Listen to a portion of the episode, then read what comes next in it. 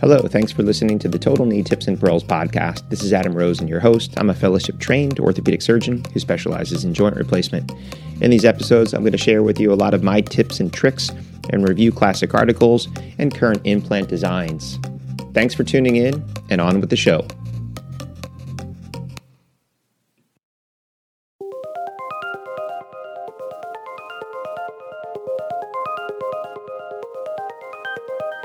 Hello and welcome back. This is Adam Rosen. You're listening to the Total Knee Tips and Pearls podcast.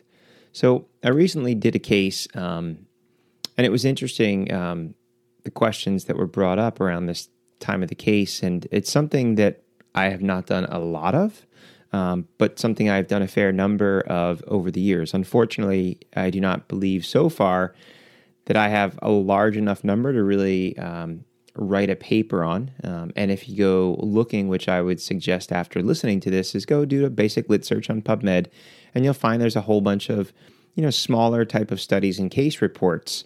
Um, and what I'm talking about is total knees, primary total knees, done for an acute um, tibial plateau fracture. So something that I think patients, or not patients rather, but you are more familiar with when we operate on patients is that we're used to doing distal femoral replacements for these severely shattered, you know, distal femur fractures in the elderly that already had arthritis.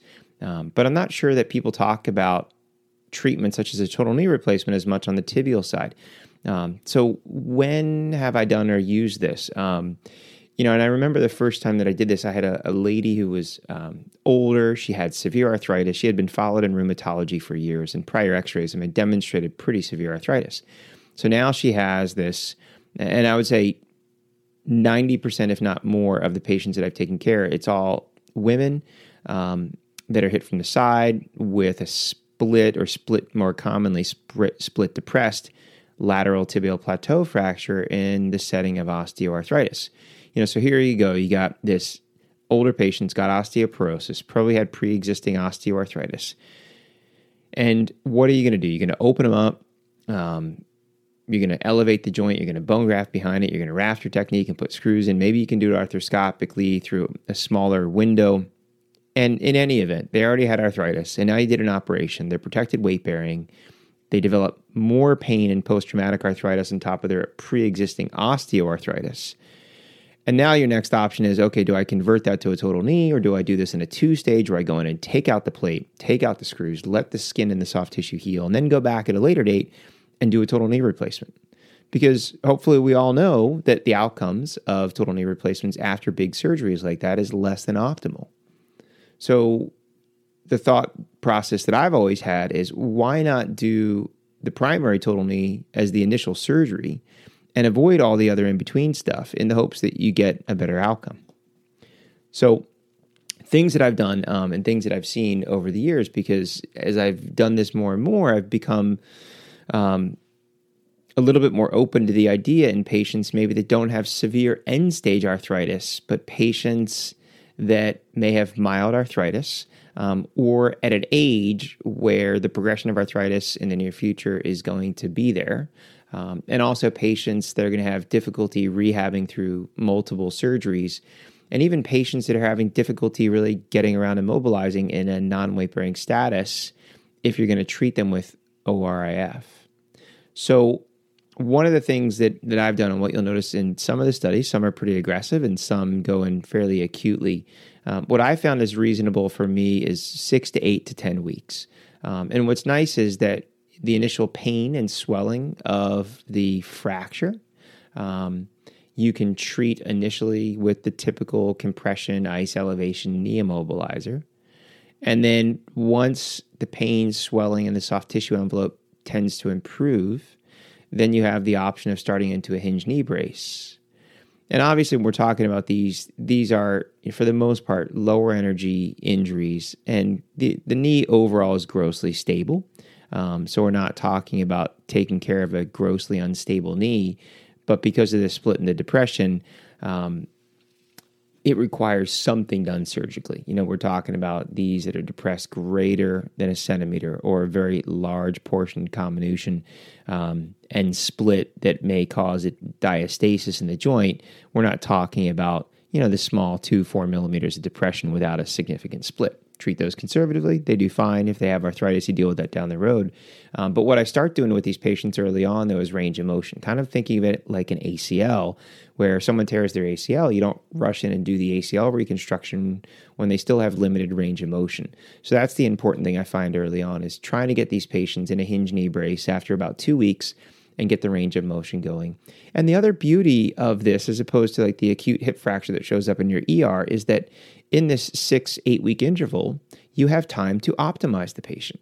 So if someone needs to see their primary or needs to see cardiology or you know they, they have some other workup that needs to be done, it gives you that luxury of being able to work all those things up and make sure that they're as optimized as possible for surgery, especially when it comes to nutrition checking things like vitamin D, albumin, prealbumin. You want to make sure all those are as optimized as possible.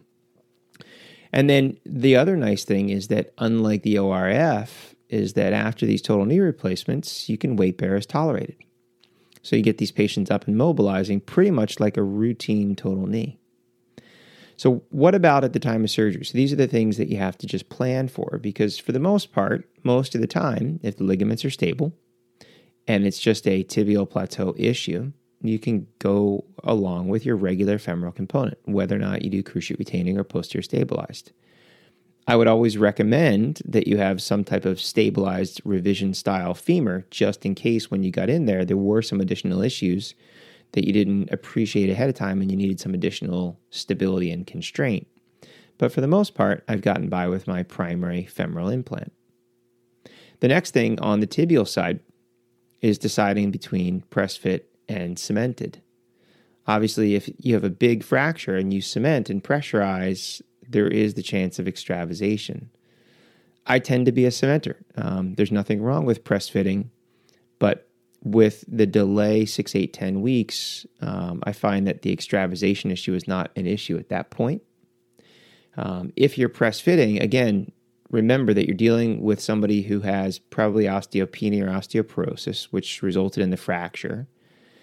And now they've been on non weight bearing status for an additional six, eight weeks or so. So they have additional disuse osteopenia.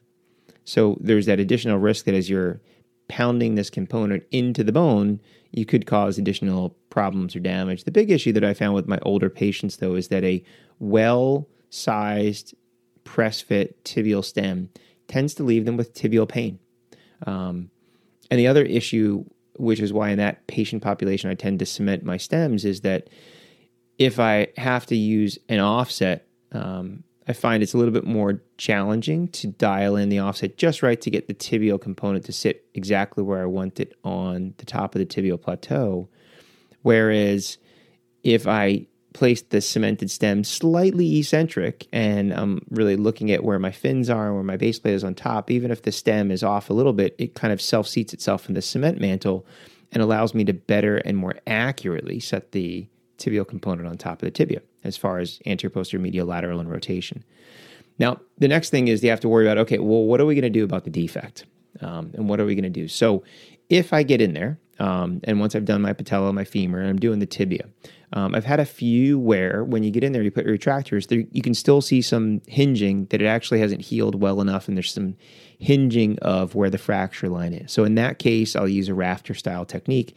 Typically, I aim for six fives, but occasionally four o, especially anteriorly, if you have a very small area where you need to get a screw in and not impinge on the fin or the keel or the the uh, stem.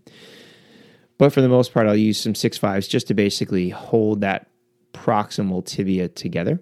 Um, and then the next decision that I have to make is okay, here's my standard cut of what I would do on the tibia.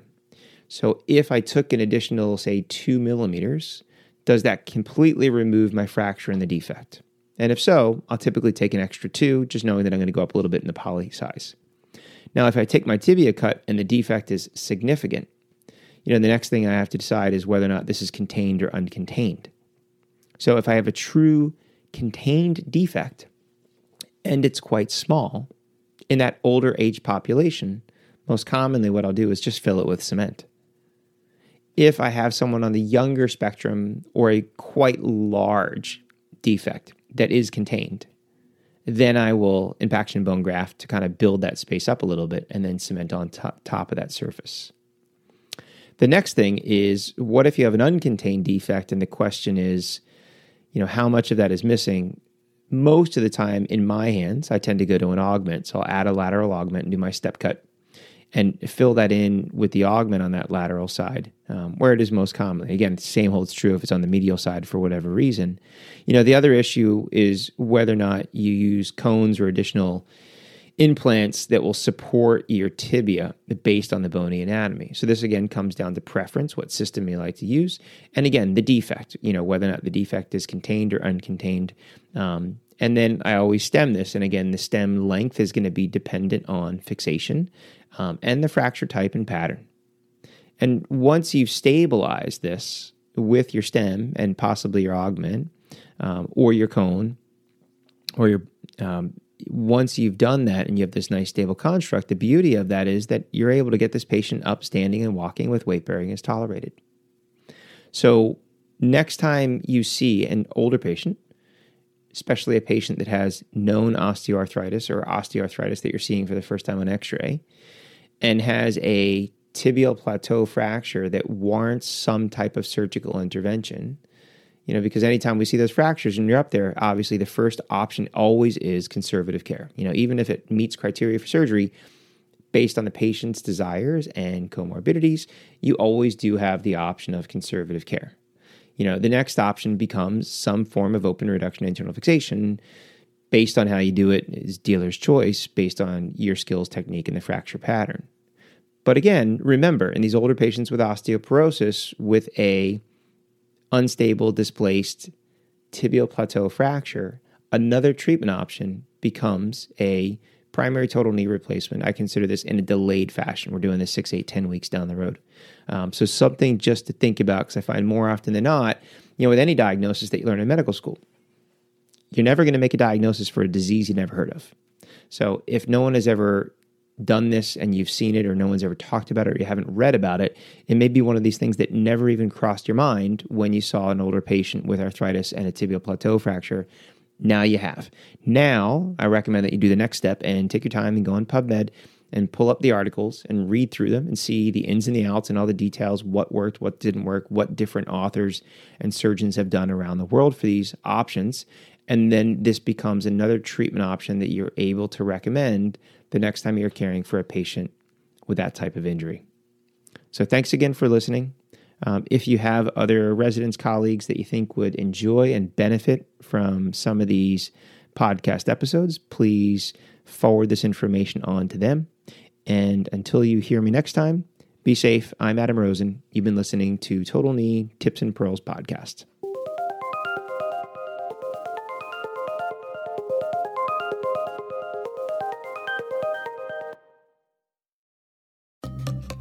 You've been listening to the Total Knee Tips and Pearls podcast. Make sure that you're subscribed so you'll be notified of future episodes. And please take the time to leave a review. It helps other people like you find the show. Until next time, stay safe.